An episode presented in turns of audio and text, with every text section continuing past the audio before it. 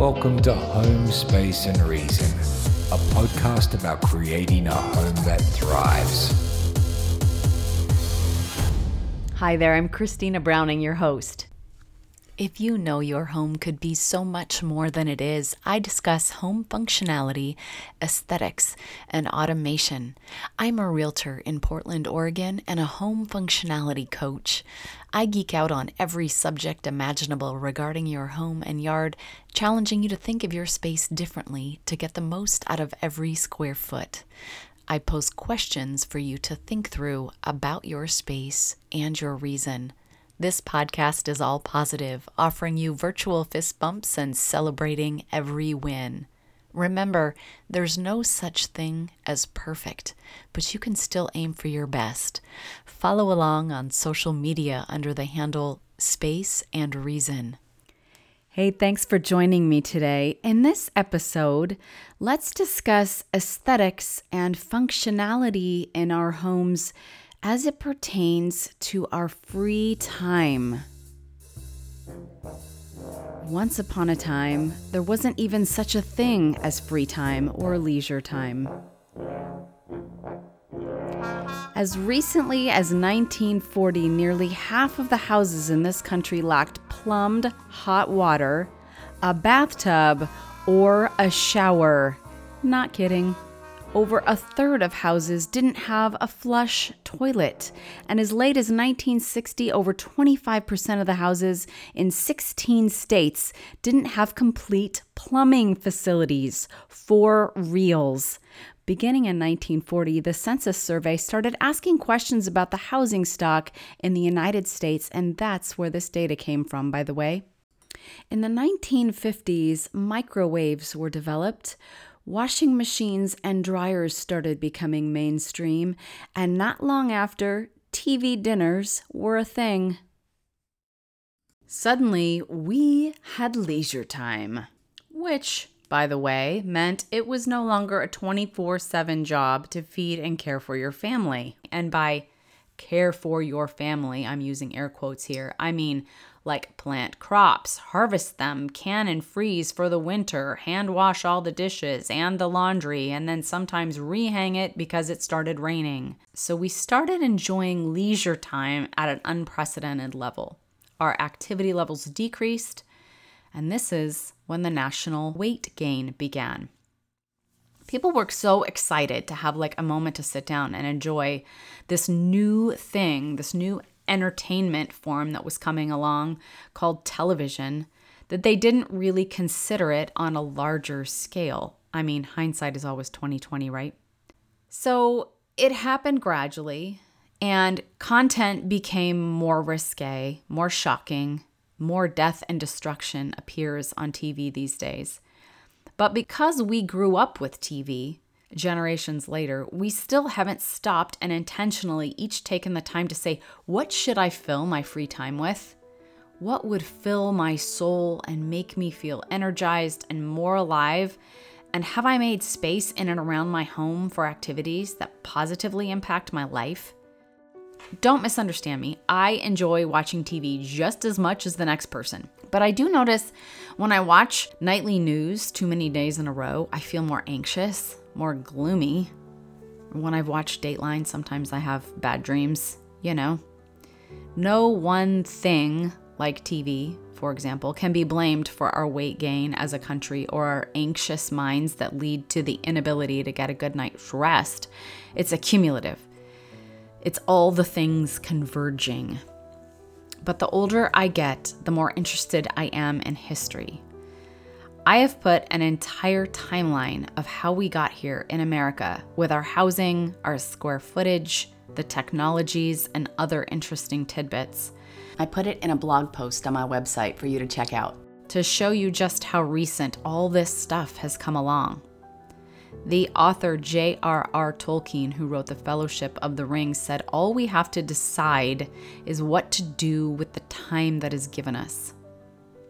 During the time just before mainstream T V, a few households maybe had it, but people used to compare themselves to the neighbors, and they would aspire to be those neighbors who had the most. Honey, look, Fred and Barbara got the new Chevy Bel Air convertible. The phrase keeping up with the Joneses as an American expression was actually coined in nineteen thirteen with a comic strip, if you can believe that.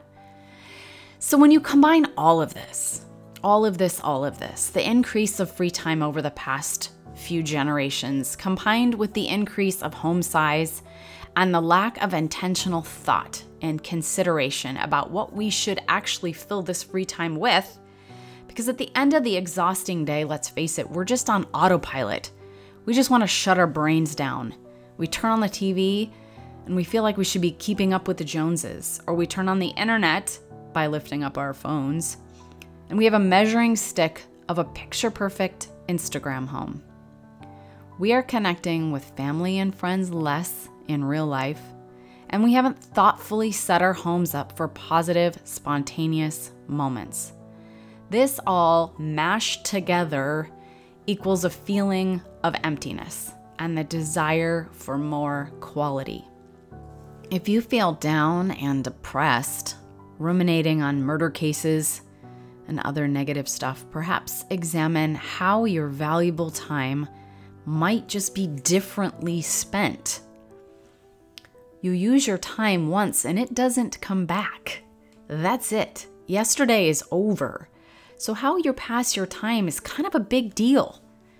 Spending it on the journey of making your space more enjoyable, thinking of things in a positive way, could be a fun exercise. Er, I think exercise actually can be a bad word, so let me rephrase that. It can be a fun journey. I'm going to apply this to myself. I've always been attracted to macrame. I think it would be so fun to learn how to do that. Also, gardening is one of my most favorite ways to spend an afternoon, but we live on a tiny plot of land, but I still have figured out how to manage a little raised herb planter on my front porch so that I can go out and cut whatever I need when I'm preparing dinner. It's so gratifying. There are projects that we can embark on for fun that result in a finished product that adds to the enjoyment of our everyday life. I also want to touch quickly on the concept of who you are, and sometimes what you've done in the past, you do not because you've considered it and decided that's how you should spend your time, but because you say, well, this is what I do every night. This is just who I am. But you don't have to be who you first were. So long as we are breathing, we are still able to grow and learn and embrace adventure. We can question like every single thing we do out of habit. You could wake up tomorrow and start living a much more rich life. The important thing, I think, to keep in mind is that there's no such thing as perfect. I like to remove that word from my conversation if at all possible. Like when I praise my son about some sort of project he did, I'm trying to say, wow, that's a really great effort. Well done. Instead of, wow, that's perfect. Because I don't want to give him the impression that perfect is a thing. Not in a leisure activity, not in a home, not in a person. I mean, unless we're talking about Mother Nature, that's pretty much it. It's a loaded bad word on so many levels. On a side note, speaking of Mother Nature, um, I think that's why having some form of greenery in or around our home is so so comforting. Unphotoshopped perfection. Plants, lawns, trees, flowers. Um, Mother Nature is the real deal. So anytime you can incorporate more of that into your world, it can add so much beauty and possibly a hobby, right? If you enjoy it. Spending leisure time we have in a different way can in and of itself be a fulfilling journey. I mean, how fun is it to imagine what might fill you up? Do you want to learn calligraphy? In this day of the interwebs, I mean, you can learn anything right from your lap. My son and I recently started painting rocks, for real. Took a class with my girlfriend this last November. She enrolled us as a birthday gift and we went, and I had so much fun. It's a blast to make a beautiful like mandala on a rock that sits in our planter as a reminder of quality time with my son. And seriously, rocks are what I'm using, and um, they're free. After a bit of research, I figured out there's an entire following of people who love Posca paint pens, P O S C A, Posca. And when you have that kind of control over your paint and pen form, it's so enjoyable. Like, you don't have to be a professional painter to make amazingly beautiful rocks. I tell you this riveting story about rocks, not, because whatever you slow down to do, regardless of what you're trying, is like more fulfilling than what you were doing before without the thought put into it. We can paint rocks slowly. It's not about finishing. It's about sitting at the table together, sometimes quietly, sometimes chatting up a storm, but we're doing something together. I used to love board games as a kid. A couple years back, I was in the middle of a toy aisle shopping for my son's birthday or something. I don't remember. And I wondered aloud to myself, why in the heck did I ever stop playing games? I promptly then stocked up on age-appropriate games that we could enjoy as a family. I loved Clue, like, so much. I loved Clue. Do you know that they now have a Clue Junior? Yep. Figure out who ate the cake and in what room. Cutest thing ever. Do you have a game night? Do you have a family cook night? We had our first family cook night last weekend, and it was so much fun. We turned on Billie Holiday Radio by Pandora, got out a new recipe I had found in a magazine, and we made the most delicious homemade tomato soup from scratch, obviously, that I have ever had. We even did homemade croutons with our leftover bakery bread. We all wanted like third helpings. It was that good. So a couple of things can be extracted from this. I was so warm and full in my heart by the end of that evening because we had enough room for the three of us to move around in our kitchen and create a meal that we could enjoy together. The ambiance was right, ample lighting, good music that easily fell into the background without dominating our attention. And we had a place we could all sit and talk about the process and our day. When you think about your home in terms of leisure time activity, does your space support you? Do you have the right home for the things that you enjoy or the things you want to try? Also, what I wanted to point out here is we made the mundane activity of cooking dinner into a leisure activity. Appreciating mundane activities in our daily life enhances our experiences. But what is required is that you make a big deal out of the little things. Like, I put music on, lit a candle, got the lights right. My husband joined in on making it a big deal with his words. He was, it's family cook night, and, you know, woohoo, kind of made it so exciting for our six-year-old. He doesn't especially even like to cook, but he told me at the end of the night he really enjoyed that evening because we made it a thing. An everyday chore can be turned into a leisure time activity used to connect with the people you love and to improve your quality of life. I think I actually want to say that again because it's kind of a big deal. An everyday chore, like the stuff that you might normally dread or hate or just not be fond of, could be turned into a leisure time activity, aka fun, enjoyable, pleasure, used to connect with the people that you love and improve your quality of life. If the clothes need to be folded, maybe you set a precedence that we all fold together so it goes fast. We're a team anyway, right? And we help one another. Maybe your new hobby is working on a thing that makes your home more beautiful or functional. Collectively, find common interests and see if those interests could support a project in which you make your home more beautiful or functional or both. There's something to be said for paying attention to everyday experiences. Like, we make coffee every day in our household. Do you think about the coffee you've chosen to buy, or are you buying it because it's just what you always buy? Oftentimes I wish I could just go up to a coffee booth and sample like seventeen different brands.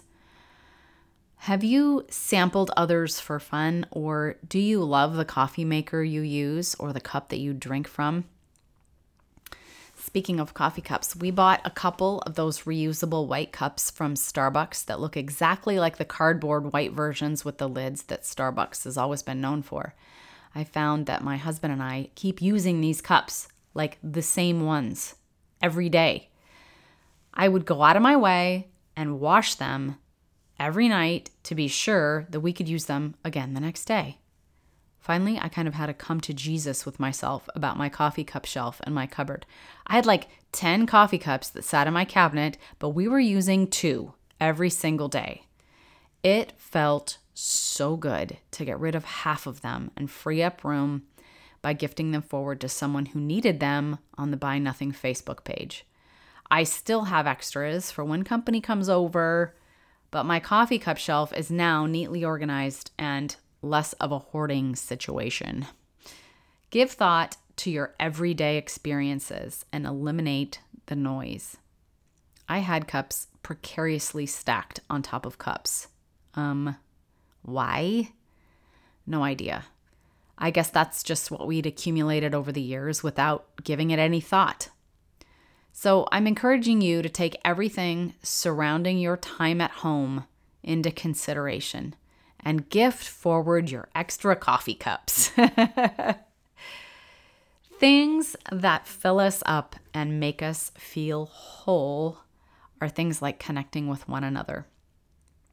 And that might be done by turning an everyday chore into something more special, like family cook night. How do we tweak our homes to facilitate more of what fills us up? A little housekeeping note, every time you hear this, it means there's questions coming that you can write down. So when you hear that music in the middle of the podcast, grab a pen, write down the questions, and then let them marinate for a bit. What one space can I focus on this week that I can make a tangible difference in? How can I make it not only more beautiful, but more importantly, more functional in a way that brings me or my family more pleasure or satisfaction? I'm a fan of dual-purpose things and spaces, for sure. So whenever you're thinking about what you can do in a space, think about how many things you might be able to use it for. Think about hobbies that you and your family enjoy and pick one to create a more aesthetically pleasing space for that to naturally happen in with less effort from you. For example, if you love doing a puzzle, where do you keep them? Is there a spot that you can easily pull them out and work for a few minutes? Or is there a place that won't be in the way of your daily activities? Putting your needs and desires at the center of your change is so important. Create micro environments where you feel comfortable. Start with like one corner of your bedroom and make it the most wonderful spot to read in the whole house. Consider the lighting, the lamp, the positioning of it, the chair. Is there a place to set your tea?